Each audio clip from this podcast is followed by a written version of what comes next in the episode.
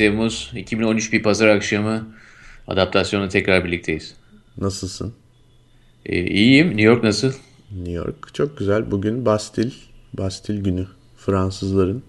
Ne anlamı var yani Fransızların bir günün New York'ta ne anlamı var? İşte burası... Orada 14 olması lazım Bastil günü. Evet, evet aslında bravo Onur çok her zaman olduğu gibi konuya çok hakimsin yani. evet aslında salı günü Onurcuğum. Tebrikler. Ee, e, New York'ta ne anlamı var? Cobble Hill ve Borum Hill denilen mahalleler yani e, Brooklyn'deki iki küçük mahalle Fransız azınlığın çok yoğunlukta olduğu mahalleler. Bizim de hemen üstümüz yani kuzey kısmı oluyor bizim oturduğumuz mahallenin. O yüzden böyle Fransa için önemli günlerde sokağa çıkıp işte çeşitli efendime söyleyeyim Fransız müzikleri olsun, e, Fransız yemekleri olsun. Hokkabazlar hani falan oluyor mu? Türk günü oluyor ya haberleri çıkıyor mesela New York'ta Türk günü oldu falan yürüdüler gibi. Onun gibi yani biraz. Hokkabazlar. Ee, hokkabazlar bilmiyorum görmedim olabilir. Şimdi kayıttan sonra çıkıp bakacağım ne yapıyorlar diye. Çok ciciymiş çok güzel bir gün. Ama biliyorsun olsun. kültürleri hani yaşatalım ee, şeyi olduğu için ekonomisi New York'ta. E tabii yani zaten bizim adaptasyonda da öyle bir e, kodumuz var. Bütün bayramları seviyoruz. Evet. Her Evden gün çıkmak için neden olsun. Evden çıkmak için neden olsun hakikaten. E, programı bu saatte yapmamız bence güzel oldu. Çünkü hem konuyla da alakalı bir gelişme oluyor şu anda. Hatta tam şu anda arka planda da New York Times'ı açtım. E, European Leaders Meeting var bugün. Avrupa Birliği başkanları toplanacaktı. Daha sonra onu Eurozone başkanlarına çevirmişler. Tahmin edebileceğin gibi konuşacakları şey belli. Ne konuşacaklar sence tahmin et. Yani o 5-6 ülkeyi atmışlar yani demişler ki siz Euro'da değilsiniz bu konuşmalara gelmenize bile gerek yok. Evet. Demek ki Euro'nun geleceğini konuşuyorlar. evet sanırım 20 28 ülkem var Avrupa Birliği'nde. Öyle bir şey olması lazım. Evet Hırvatistan'da 28 oldu. Evet onların 10 tanesi falan yok. Çünkü onlar Euro kullanmıyorlar. Bence de kullanmasınlar zaten. Yani aslında şimdi bugünkü duruma bakınca hani biraz belki bayat bir espri olacak ama yani hiç girmeseler daha iyi gibi. Ne diyorsun?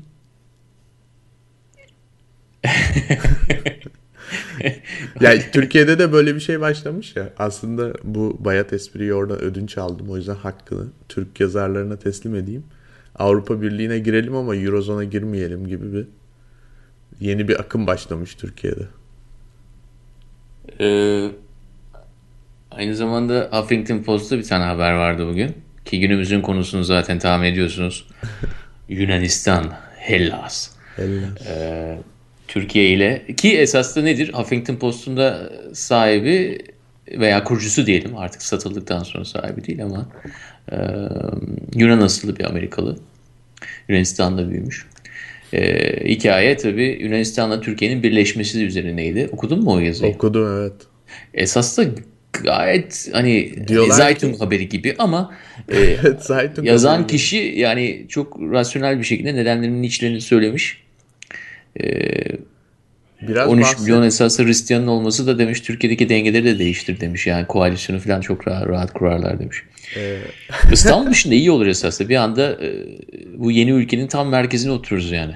Evet tam merkezde olmuş oluyor o zaman. Hem e, doğudan hem batıdan. Zaten işte eski yani Osmanlı'nın niye başkenti İstanbul'du? Çünkü o öyle olduğu için İstanbul'du yani. Yani hem yarısı Balkanlardaydı, yarısı Doğu'da, Anadolu'daydı. O yüzden mantıklı bir yerdeydi. Ama o yazıda şey diyordu, eğer yanlış hatırlamıyorsam. iki hükümet olsun. Ee, Ankara'daki hükümet ekonomiden sorumlu olsun.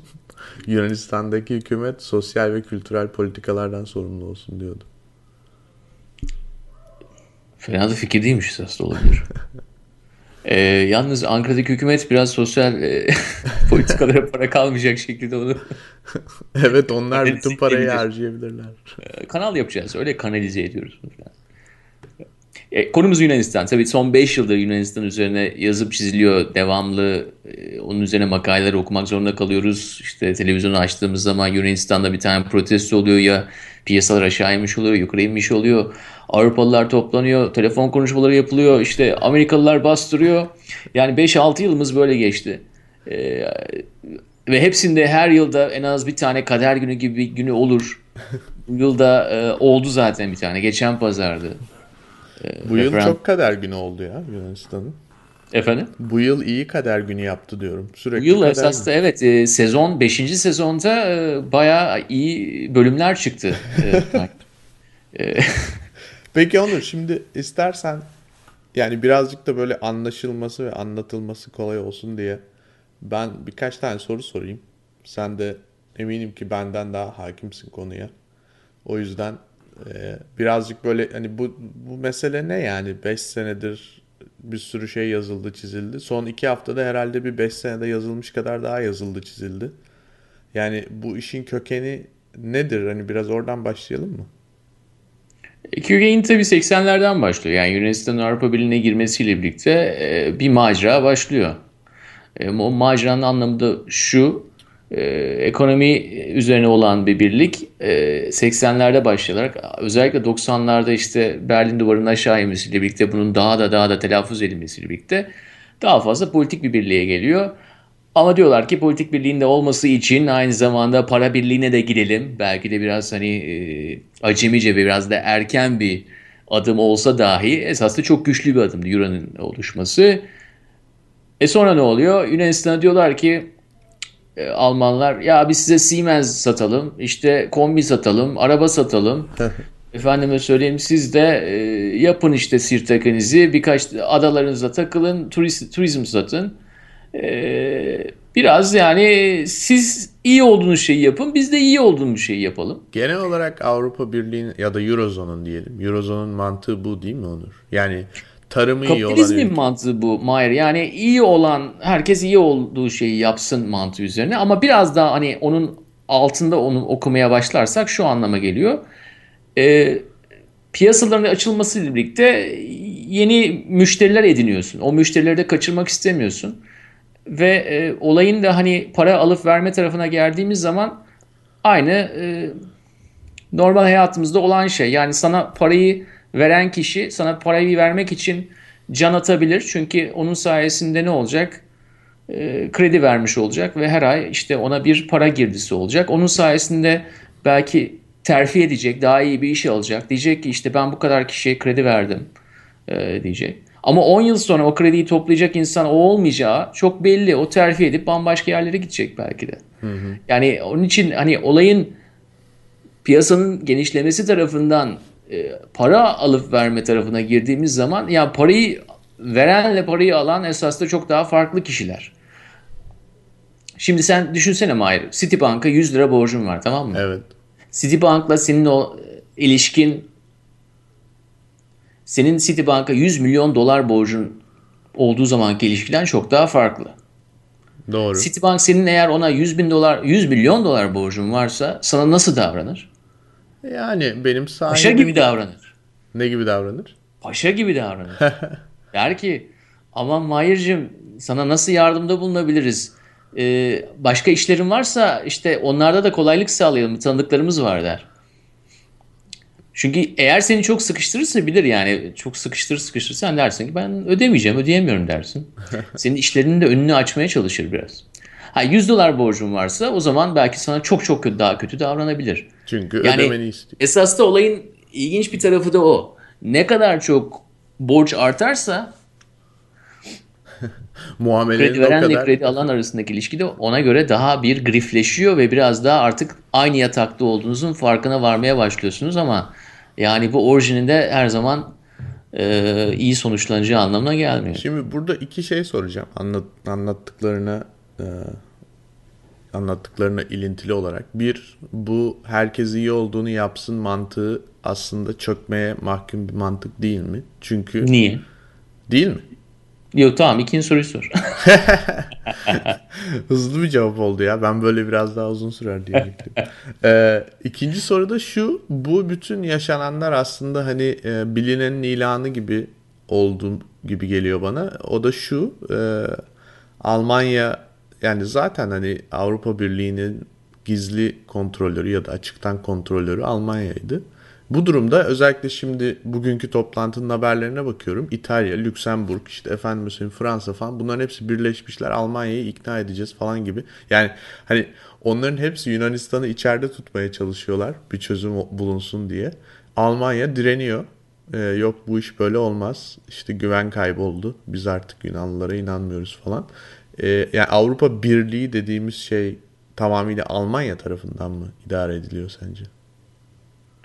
Ya da ee, son son bileti kesen Almanya mı yani her konuda? Ya kesinlikle değil tabii ki. Yani tabii ki Amerika Birleşik Devletleri yani herhalde orada bir sorun olacağını cevabın ikinci sorunun cevabı oysa Almanya mı? Değil. Tabii ki değil yani. Hani Merkel mi? Evet Merkel gerçekten çok güçlü bir insan. Çok güçlü bir politikacı daha doğrusu. Ee, bu arada Merkel'le Putin ne kadar iyi anlaşıyorlar değil mi? İkisi de böyle e, Doğu blokunda büyüdükleri için refleksleri de ona göre belirlenmiş. E, yani Almanya'yı sıkıştıran tabii Lüksemburg falan da değil. Hafta sonu esasında Cuma Cumartesi e, Amerika'dan ne kadar çok telefon geldi değil mi? Evet. Düşünsene şimdi e, pazartesi diyorlar ki yok kardeşim vermiyoruz. Merkel diyor ki resti çekiyor. Ya bırak ya işte biz bunları güvenmiyoruz. Yunanlılar zaten dönekler falan diyor. Ondan sonra çarşamba günü şeyden e, Önce... Rus gemileri Pire Limanı'na doğru yola çıkmaya başlıyor. Bizim boğazlardan geçiyor falan böyle. Ondan sonra işte Afrika açıklarındaki Çin gemileri biliyorsun Afrika'yı konolo haline getirdi neredeyse Çin. Onlar da bir geliyor Pire Limanı'na yanaşmaya başlıyorlar. Böyle koca koca bayraklar açıyorlar. Bahriyeliler iniyor böyle şık şık kolalı gömlekleriyle iniyorlar. Tavernalarda oynamaya başlıyorlar. Ya birinci adım, ikinci adım, üçüncü adım, dördüncü adım çok önemli. Yunanistan çıkarsa İtalya, İspanya ne olacak? Ee, Rusya ne yapacak? Yani sonuçta 5. 6. 7. adıma getirirsen satranç gibi oynarsan oyun, oyunu e, en sonda kalan, en en sonda kalan şey ne olur biliyor musun Mahir? Ne olur? Rusya'nın kaç tane nükleer silahı var? Nükleer başlığı var. Amerika'nın kaç tane nükleer başlığı var da biter oyun. Oyunun zaten en sonu odur. Ama oraya kadar da oyun oynanır. Oraya kadar da insanların kafalarında şu olursa bu olur, bu olursa bu olur, bu olursa bu olur denir. Ha Almanların Yunanlılara artık güvenmemesi, artık bir, bir tane daha 60 milyarlık çek yazmayacak demeleri oyunun hani görünen kısmı, o diyalog kısmı. Esas da e, oyunun oynanma şekli bundan çok daha farklı. Ha, Almanya konusuna gelirse, gelirsek eğer. Tabii ki Almanya o 60 milyarlık çeki yazmak istemiyor. Çünkü çoğunlukla kendi cebinden çıkacak ve geri gelmeyeceğine yüzde yüz emin ve tamamen haklılar. Tamamen haklılar. O para geri gelmeyecek. En iyi şey tabii ki Almanya için şu anda Yunanistan'ın pazartesi itibariyle Euro'dan çıkması ve tamamen kendi cehenneminde boğulması. Bu Almanların çok işine gelir. Ama patronlar Almanlar değil. yani sonuçta sen bu Yunanistan'da yaşanan 5 senelik serüven şu anda gelmiş olduğu kritik nokta bütün dünyanın geri kalan politik ve güç dengelerinden bağımsız okunamayacak bir noktada diyorsun. Yani hayatımda çok az şeyden eminim ama bundan, bundan eminim. eminim. Evet ben de bundan şu açıdan eminim aslında. Çipras biliyorsun e, bütün bu Almanya Amerika telefonları olmadan önce o konuştu Obama'yla. Yani e, dediğin gibi hani süreç bir noktaya geliyor, bir tıkanıyor. Artık hani bu iş bitti galiba falan deniyor. Birden böyle bir Washington'a bir telefon şeyleri oluyor, trafikleri oluyor falan. Sonra yeniden bir, bir şey daha açılıyor. Şimdi bugünkü toplantı da onun benzeri bir durum bence. Bu arada ee, Avrupalılar bundan nefret eder. Yani bilenler bilir. Bir e, sofraya oturduğunuz zaman biraz hani aralarında bürokrat, politikacı falan varsa Amerika'nın işte Türkiye'nin üyeliği zamanında da böyle olmuştu. 2005-2006 yıllarında Türkiye'nin üyeliği masa üzerindeyken hı hı. Amerika çok bastırıyordu. Hani biraz fazla bastırıyordu. Ee, ama orası başka bir konu. Yani orada e, hani o kadar başarılı olmamalarını anlayabiliyoruz. ee, ama burada yani burada eğer sonra, ben pazartesi günü hı. Rusya çıkarsa ki içimizden de biraz da istiyoruz değil mi? Yani biraz içimizden sanki kaosu seviyoruz gibi geliyor Mahir. Evet bu konuda bence sana katılıyorum. Çok farklı hani böyle e, yani neden mesela şey katastrofi filmlerini seviyoruz? Yani böyle dünyanın sonu geliyor falan. uzaylılar basıyor ya da ne bileyim böyle çok kötü bir adam çıkıyor bütün şehirleri yıkıyor falan. Orada böyle bir haz hissediyor insanlar o filmi izlerken ama sonra da hep de şunu görmek istiyoruz. O kaosu geçirelim, yaşayalım. Ama sonunda da bir kurtarıcı gelsin. Yani hikaye öyle bağlansın istiyoruz. Yunanistan'la ilgili olarak da sanki böyle Yunanistan e, Eurozone'dan çıksın ama böyle kendi e, ben bu şeyin e, birazdan daha detaylı anlatmaya çalışacağım. Bir acayip bir racon geyiği olduğunu düşünüyorum bu anlaşmalar içerisinde ama kendi isteğiyle çıksın istiyoruz. Sonra o bütün o kaos olsun. İşte Avrupa Birliği çalkalansın, Yunanistan zor günler geçirsin falan ama sonunda da bence yani çoğu o kaosu görmek isteyenlerin çoğu e, iyi bir şekilde bağlansın istiyor diye düşünüyorum. Yani benim en azından hissiyatım bu. Ya evet buna işte bizim de Grand Equalizer teorileri diyoruz. Yani herkes esasında bu kaosu istiyor çünkü e, önde olanla geride olan e, arasındaki mesafe bir anda sıfırlanıyor. Hepimiz eşit noktaya geliyoruz. Ve o, o noktadan sonra da tekrar yarış başlıyor. Hani sen dedin ya kahraman çıkıyor. O yeni kahraman da esaslı yarışta biraz daha ön plana çıkmış oluyor. Evet. Ee, yeni bir şey klan oluşuyor. Yeni işte e, güç odakları oluşuyor. E, aradaki mesafe tekrar açılmaya başlıyor. Hayır pazar günü bir tane referandum oldu. Bundan yaklaşık yaklaşık 7 gün önce oldu. Geçen pazar. Yunan halkı %60 hayır dedi. Neye hayır dediklerini çok iyi bildikten, bildiklerinden değil belki ama hayır dediler. Şu anda masadaki ve şu an 19-20 tane Euro bölgesi e, bakanı tarafından, e, başbakanı tarafından konuşulan planla bir hafta önce reddedilen plan arasındaki farklılık o kadar ama o kadar az ki. Bu yüzden yani zaten... şu anda yüzde %60 hayır diyen insanlar tamamen biraz önce bizim bahsettiğimiz o çok eskiden beri oynanan oyunun oyunun en en naif parçaları o yüzde 60. Çünkü bunu en iyi Amerikalılar yapar dünyada. Bir olayı hangi çerçeveye aldığın çok önemli. Şu anda Yunanistan hayır deyip kendi planını ortaya çıkaran kişi var, kurum veya işte ülke olarak e, ön plana atıldı ve bunu kabul edecek olan Avrupa Avrupa olacak. Daha öncekinde Avrupa bir şey atıyordu, Yunanistan kabul ediyordu. İkisi arasında herhangi bir farklılık var dersen çok az farklılıklar. İstersen onlardan da bahsederim ama çok da önemli değil. Esas da en büyük farklılık ne olduğunu şimdiden söyleyeyim sana. Söyle. Askeri harcamaları hakkında. Askeri harcamalar konusunda eski plan 400 milyon dolar daha az harcama yapacaksınız diyordu. Ee, şimdiki planda yalnızca 100 milyon dolar indiririz diyorlar. Yani 400 milyon dolar değil de 100 milyon dolar indiririz diyorlar her yıl. Bu da zaten e, Yunanistan'ın askeri harcamasının zaten tek bir nedeni olabilir yani şu anki dünyada. Türkiye'dir. yani diyorlar ki Yunanlılar biz öyle askerden o kadar fazla kısa e, kısamayız çünkü yani Yunanistan e, Türkiye var yanı başımızda. Bunun diyor. sebebinin de e, yani çok Türkiye'de bu çok tartışılmıyor sanırım ama aslında Siriza yani Çipraz'ın başında olduğu radikal sol grup Anel'le birlikte hükümet ortağı aslında Yunanistan'da.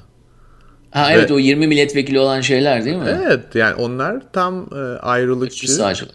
Evet sağcı, aşırı sağcı. Aşırı değil pardon e, şeyler milliyetçi olanlar. Evet ama yani sonuçta hani ben bunun ilginç bir detay olduğunu düşünüyorum. Çünkü senin dediğin gibi yani değişiklik sadece milli savunma askeri harcamalarla ilgili ve Milli Savunma Bakanlığı ANEL'in elinde aslında. Yani e, hani e, referandumda %61 hayır dedi.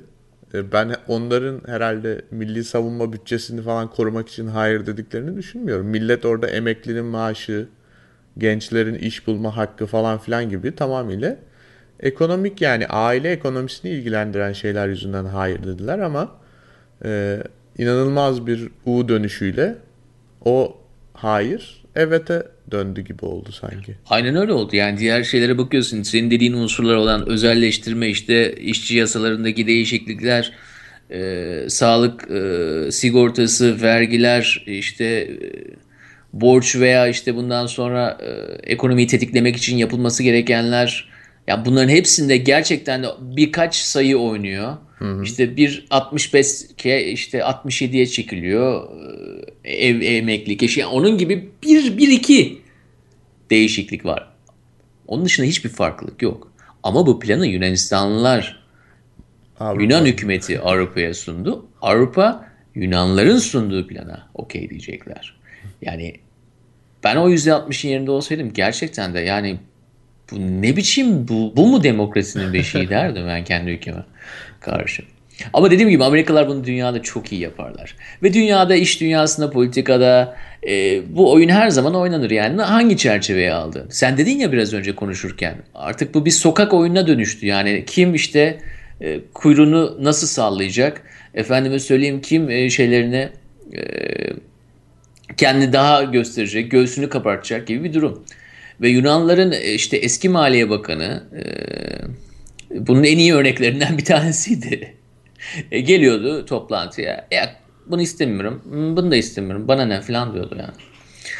E, biraz bu işleri okumamızda yani ister istemez de yani herkesin kendi çıkarını düşünmesinin çok da önemli olduğunu düşünüyorum ve kişisel olarak da çıkarlarının çok önemli olduğunu düşünüyorum. Mesela Merkel'in de bir tane kendi finans e, bakanı var. Onunla da aralarında bir çekişme var. Finans bakanının fazla ön plana çıkmasını istemiyor Merkel. En Neden? önemli kurallardan biridir. Ee, savaş sanatında. Never outshine the master. Hiçbir zaman liderinden daha hani daha parlak olmayacaksın. Her zaman bir adım daha arkada olacaksın. Mesela Yunanistan Maliye Bakanı biraz fazla Çipras'tan daha yaşlı olduğu için böyle daha biraz da daha yakışıklı. Karizmatik evet. Ama istifa etti sonra. Büyük bir Shakespeare oyunu oynanıyor Mahir. Yani Shakespeare biliyorsun. Üç tane şey vardır Shakespeare'de işte. Trajedi vardır, komedi vardır. Ee, biz hepsini Yunanistan sayesinde yaşıyoruz ve son 5 yılda yaşamaya devam ediyoruz. Ve dediğimiz gibi sezon finaline de yaklaşıyoruz yani bu yıl. Bakalım nasıl sonuçlanacak. Peki ben büyük ihtimalle mutlu son diyorum. Onurcuğum mutlu son diyorsun güzel. ee, piyasalar da mutlu son bekliyor zaten. Yani piyasalar bir güzel bir şekilde bu iş bağlansın. Yeniden geri dönelim diyorlar işimize gücümüze. Ee, Maliye Bakanı istifa etti. Ona ne diyorsun? Yani tam istedikleri sonuç çıkmasına rağmen. Ne diyorum ben sana söyleyeyim yani 2008-2009 krizinden beri işte bu e, parlak yıldız e, ekonomistler, akademisyenler dönemi başladı. E, bunlar işte bir ay içerisinde 40 ülkeye gidip her birinde first class uçup her yerde konuşmalar yapan böyle bir takım var. E,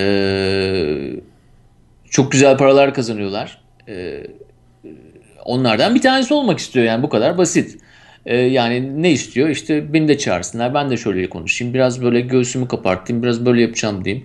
Yani Yunanistan krizinden biraz daha ekmek yiyeyim istiyor çocukcağız. ne yapsın yani? 50 yaşına gelmiş. Yani güzellik falan para etmiyor mu? Hayır. Ee, Yunanistan bu yani. Biraz ceplerin de dolması lazım. Ee, hem de herhalde ne olacağını da farkındaydı. Yani başka bir şansların olmadığını herkes evet. çok farkında. Yani adam da salak değil tabii. Ya bu en de sonunda olacak. Yani tabii ki Yunanistan'ı Euro'dan çıkarmak istemiyor kimse. Çıkarsa İtalya, İtalya İspanya ve Portekiz'e ne olacak diye düşünüyor. Hı Ee, ve hani biraz önce bahsettiğim birçok daha neden var. Bir Aynı yatağa girmişsin bir kere. Evet. Girdikten sonra da bunun devam etmesi için hangi özveri yapılması gerekiyorsa yapılacak ve sonuçta bahsettiğimiz rakam çok düşük. Mahir 300 milyar dolar. 300 milyar dolar hiçbir şey dünya ekonomisi için. Evet. Hiçbir şey. Peki neden bu kadar e, Almanya yüzünden bu kadar zorluyorlar? Madem o kadar hiçbir şey, niye bu para büyük bir mesele oluyor? E tabii özellikle Alman politikası açısından çok büyük önem arz ediyor. Yani en büyük kreditör Alman halkı. Onun onların cebinden çıkıyor. Çünkü Avrupa'nın en büyük ülkesi ve en iyi ekonomiye sahip ülkesi. Dünyanın en fazla ihracat yapan ikinci ülkesi. İhracat yapmak için adamlar günde 14-15 saat çalışıyorlar zaman zaman.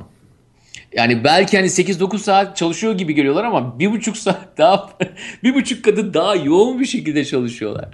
E yani sonuçta e, Yunanlılar işte 55 yaşında emekli olsun her ay 2000 euro maaş alsınlar bu pek hoşlarına gitmiyor. Ha inan bana e, Letonyalıların da hoşuna gitmiyor. Maltalıların da hoşuna gitmiyor. Ama para genelde Almanların cebinden çıktığı için onların da bu oyunu oynarken Nazlı'yı oynamaları lazım. Yani nazlanarak oynamaları lazım. Başka türlü olmaz. Peki. Onun için de Merkel e, işte bunu yaparsak kötü örnek olacak falan diyor. E, haklı kadın doğru esas da. Ama başka şansın yok. Yani yapmama şansın yok. Anlatabiliyor muyum? Girdin artık bir kere. Yani ha, Türkiye olsaydı böyle bir şey olur muydu? Yani Türkiye Avrupa Birliği'nin parçası olsaydı böyle bir şey olur muydu diye bir soru gelseydi. Birbirine... Eğer Avrupa Birliği'nin parçası olması Avrupa Birliği'nin devamlılığını sağlayacaksa Türkiye için de yapılırdı yani. Türkiye için bile yapılırdı bu. Ee, anlatabiliyor muyum? Birbirine mahkum iki karşıt güç diyorsun yani. Aynen öyle ve hani hani bu konuyu 2 yıl önce de konuşmuştuk. 3 yıl önce konuştuk. Hatta Dünya Kupası zaman, Avrupa Kupası zamanıydı. Evet. Almanlarla Yunanlılar oynuyordu. E, ya tabii ki kalbim Yunanlılardan yana ama hayır. Sonuçta tamam aynı yatağa girdiğin zaman şöyle bir ilişki var. Birisine borç para verdiğin zaman sorumluluk yalnızca borç para vermekle bitmiyor. Anlatabiliyor muyum? Yani sen borç para verdin ondan sonra karşı tarafın ödemesini bekleyeceksin. Olmaz öyle şey. Artık ortak bir sorumluluk içerisine girmişsiniz.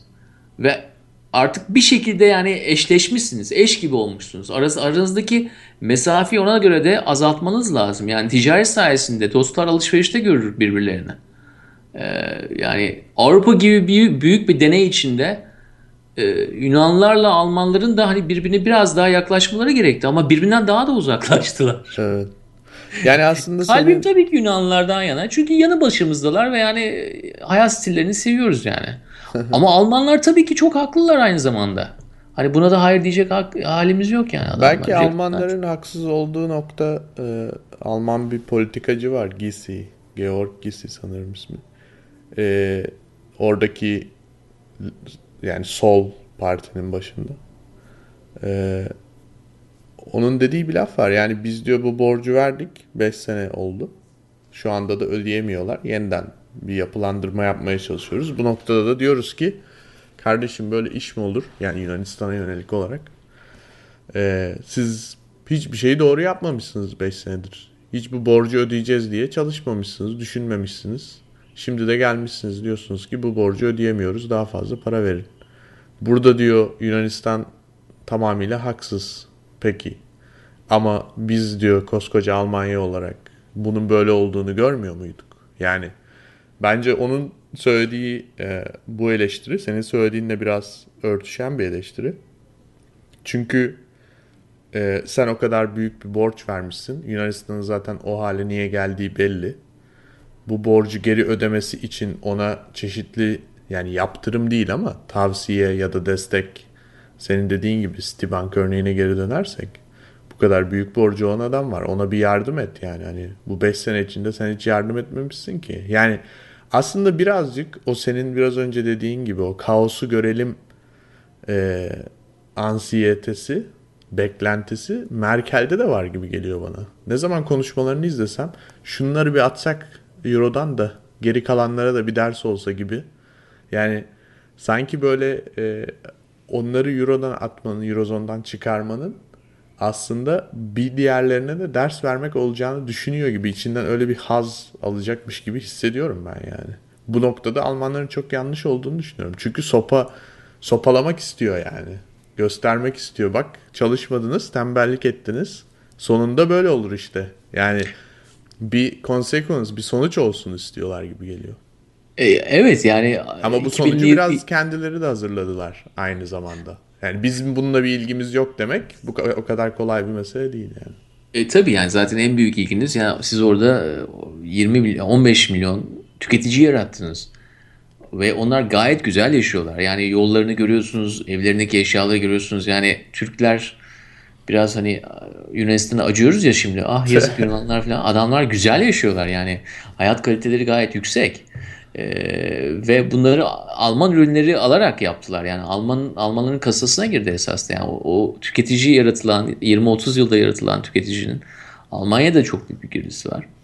Ben bu kötek olayında çok hoşuma gitti yani bu konudan bahsetmen. Çünkü Avrupa'da hep böyle bir işte lidersiziz. Biz birlik kurduk ama liderimiz yok diyorlardı. Merkel o lider oldu.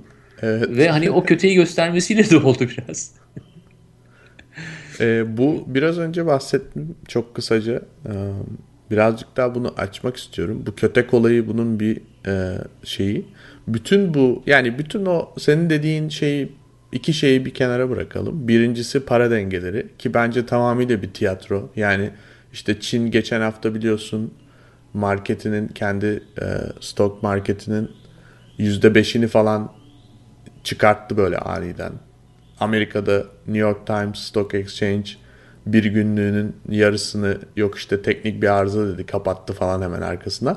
Yani bütün bu marketler, paralar yani 300, 500, 60, 70 falan bunların hepsi çözülebilecek şeyler. En azından benim dünya görüşüm bu. İstedikleri zaman gayet çok güzel bir şekilde kimsenin bile haberi olmadan çözebiliyorlar. İki, ki bence asıl önemlisi bu işlerin bu kadar büyümesine bölgesel politikalar işte Rusya'nın Çin'le olan yakınlaşması, dünyanın geri kalanında farklı bir kutupa doğru gidiyor olması. Çünkü Amerika'da artık giderek şey yazıları çıkmaya başladı. Amerika'nın Amerika için en büyük tehlike Rusya'nın gelecekteki e, silahları ve işte askeri gücü olacaktır falan filan gibi baya böyle Washington Post'ta bile yazılar çıkıyor.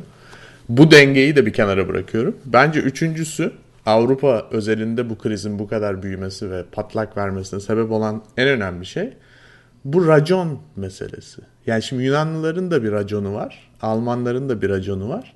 Herkes bir racon kesme peşinde. Yani ben mesela evet, Türkiye'dekilerin evet. Türkiye'de böyle Çipras'a inanılmaz bir destek var. Hani zannedersin ki bizim ülkede yüzde 45-50 radikal sol oy alıyor zannedersin. Öyle bir destek var ya herkes hani böyle bravo ya Çipras ne kadar delikanlı adam falan yürü be. Almanya'yı resti çekti falan gibi. Ya bu o Yunanlıların o raconu bence biraz tam bizim raconumuza benziyor. Neden olduğunu evet. kısaca anlatayım. Çünkü sen zaten nasıl bir devlet ve hükümet devraldığın ortada. Yani ne sözlerle devraldığın da ortada. E ondan sonra gidip yani yapamayacağı bir sözü verdi bir kere. Yani Yunanistan'ı Eurozone'dan çıkarmadığı sürece hiçbir şekilde o borcu ödemeyeceğiz ya da işte bu borcun yeniden yapılandırmasını kabul etmeyeceğiz falan. Böyle bir söz verilerek hükümet alınamaz. Çünkü imkansızı söz vererek aldı aslında. Bu bir. İkincisi görüşmelerde referanduma sürüklediler işi. Oysa ki böyle bir karmaşık bir konunun referandumda yani hani herkese zaten sordukları soru da inanılmaz saçma. Geriye çekilmiş teklifi kabul ediyor musunuz, etmiyor musunuz diye sordular Yunan halkına. Yani tamamıyla geçersiz bir soruydu aslında. Oradaki soru şuydu. Almanya'ya boyun eğelim mi, eğmeyelim mi? Yani en azından vatandaşın anladığı şey oydu. Millet de ona hayır dedi zaten.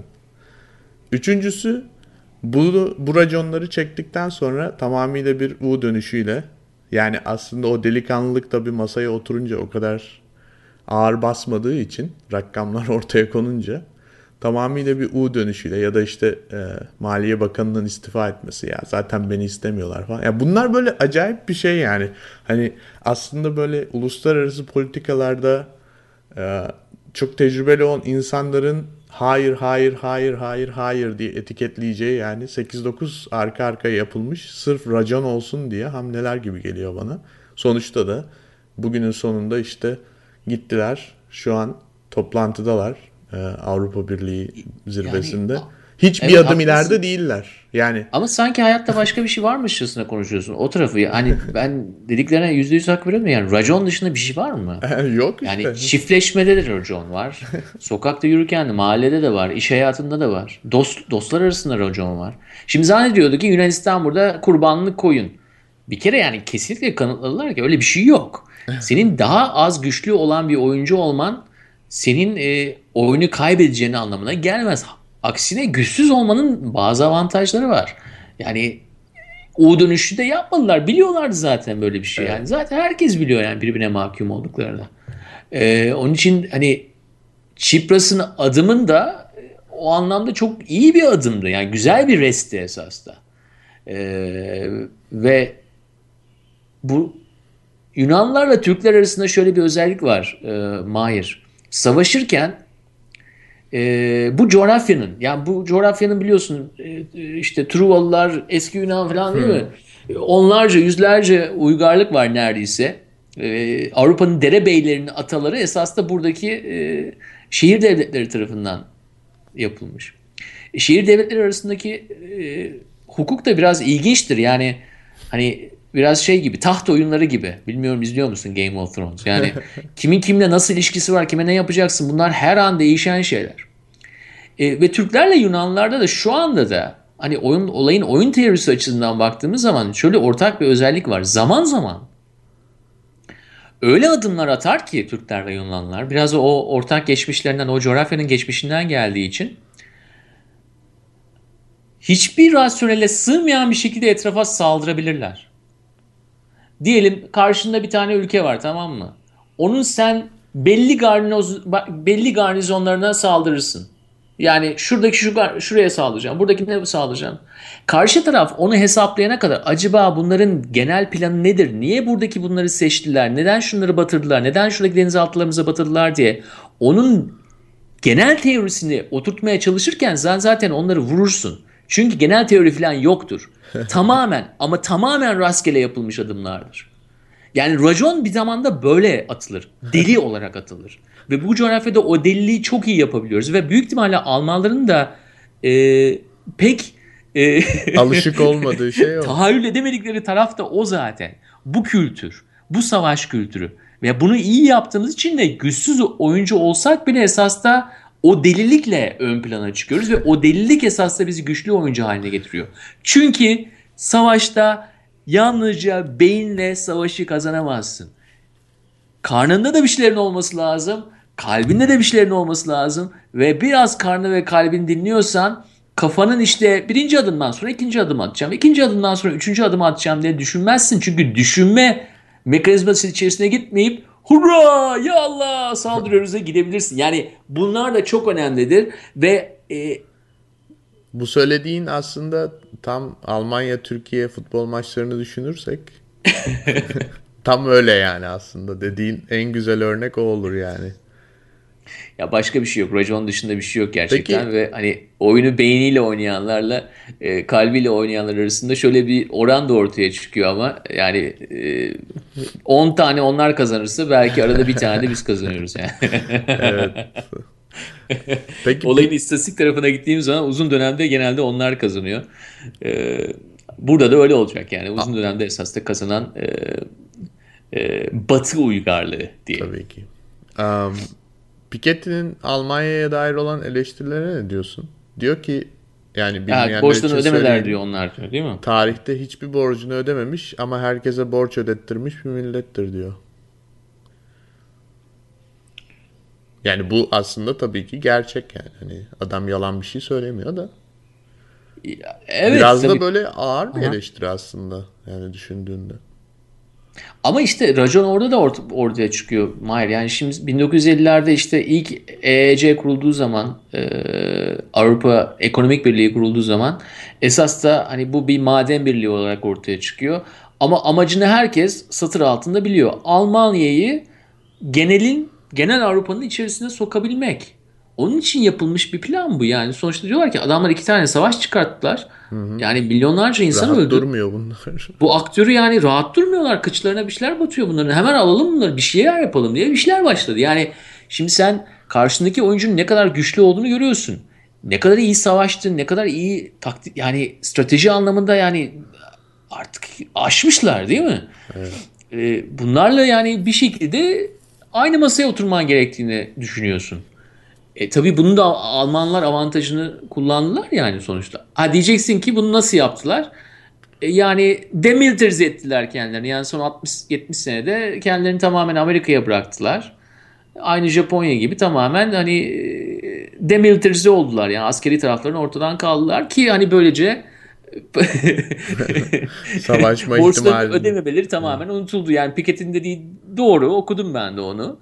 Ee, ama yani karşılığında hiçbir şey vermediler değil. Başka şeyler verdiler. Yani para vermediler başka bir şey verdiler. Yani diyorsun ki Yunanistan'ın borçlarını silmemiz için Yunanistan'ın da biraz bize bir şeyler katması lazım. Diyorsun. Ya evet yani bir şeyler katması lazım. En azından e, ne bileyim ben e, sabahleyin 10'da kalkıp e, ondan sonra saat 12'de 2 saatlik yemek yiyip ondan sonra 4'te çalışmaya başlayıp 5.30'da hepimizi e, bu hayata alıştırmaları lazım ve bunu yapabilir hale gelmemiz lazım. O zaman onlara teşekkür ederiz. Deriz ki. Sağ olun bize yeni bir şey öğrettiniz. ee... Ama gerçekten de ya Yunanlı dostlarımızla konuştuğum zaman e, e, özellikle hani olayın racon kısmına fazla inanmayan daha rasyonel arkadaşlar Çipras'ı çok sorumsuz buluyorlar. Ne kadar sorumsuz bir adam bizi ateşe atıyor diye düşünüyorlardı. Hı hı. Ee, ama halbuki olayın öyle olmadığını anladık artık. Yani radikal sol veya aşırı sağ sonuçta e, insan insandır. Ve e, hani fazla ideolojinin de ben olayın içerisinde olduğunu zannetmiyorum. Hani kimse de Çipras'ı şey diye düşünmedi herhalde. Yani o da tamamen kaos istiyor. Tamamen sıfırlansın istiyor. Eski dirhamiler ortaya çıksın. Kupon sistemi gelsin. E, hepimiz işte e, radikal solun e, tahayyül ettiği o dünyanın insanları olacağız gibi bir şey düşünmüyor tabii ki. Tabii. İdeoloji yalnızca seçilene kadar var. Yani seçildikten sonra devletin tepesine geldikten sonra aşağısı çok daha farklı görünmeye başladı ve Çipras'ta inan bana yani 3 ay önceki 4 ay öncesi Çipras değil. Yani bambaşka bir şekilde görüyor artık Yunanistan. Peki son olarak belki hani sonlara doğru benim bütün bu denklem içerisinde hep düşündüğüm ve doğruluğuna da inandığım bir şey var. Ne olursa olsun e, yani bu tip krizlerde borç ödeme ödenmedi o oldu bu oldu. Bu kreditörler dediğimiz değil mi? Yani aslında krediyi veren kurumlar var işte nedir? Almanya'daki bankalar vesaire. Bunlar her zaman için kazanıyorlar. Yani aslında burada da büyük bir sorun yok mu? Yani biz genel olarak e, hep böyle halkın ödemesi zorunda bırakıldığı yani Almanya'daki mesela vergi ödeyenlerin vergisinden bir takım paralar gidiyor değil mi? Ya da Yunanistan'da emeklilik yaşı artıyor, emeklilik maaşı düşüyor. Yani bildiğimiz halk aslında e, çalışan halkın sürekli cebinden çıkan bir takım paralar var. Fakat buna rağmen aslında dönüp bakıyorsun kreditörler ödense de ödenmese de işte iyi de olsa kötü de olsa durum sürekli para kazanıyorlar. Bu aslında hani Piketty'nin de eleştirdiği bir şey olduğu için e, aslında tartışılması gereken en önemli konulardan biri bu değil mi? Ya sonuçta son 200 yılki tartışma konumuz evet. bu. Ve Piketty'nin o yani e, zor okunan ama hani e, yani, e, yani istatistiksel olarak gösterdiği de o. Yani sermayenin insana getirisiyle emeğin getirisi arasındaki uçurum gittikçe açılıyor ve açılmaya devam edecek. Çünkü sistem bunun üzerine kuruldu. Evet. Yani 200 yıldır gerçekten de hani bu konuşuluyor zaten. Engels de bundan bahsediyordu.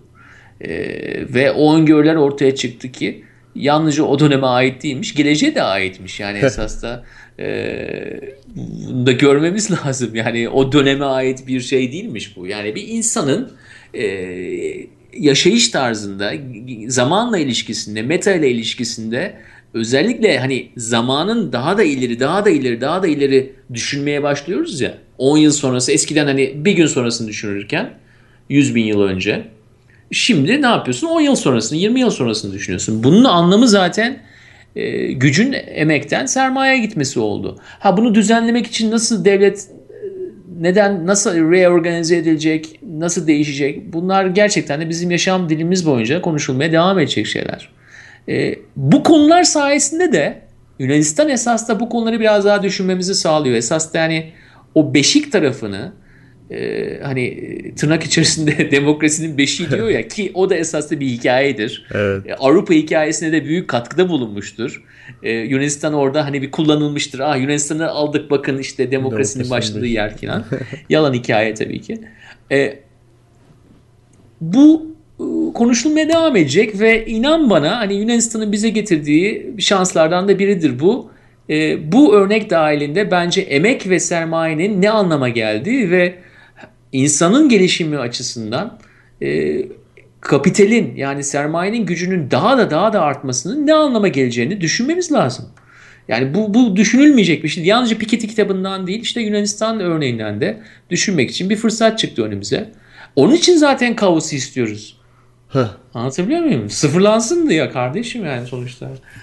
Düşünmek zorunda kalmayalım yarını. Sirtaki'yi oynamaya başlayınca saat 22'de Saat 4'lere 5'lere kadar oynayalım ve hani yarın şu var işte iş var şuraya uçacağım. Biraz da, düşün, biraz da kreditörler düşünsün istiyoruz değil mi onu?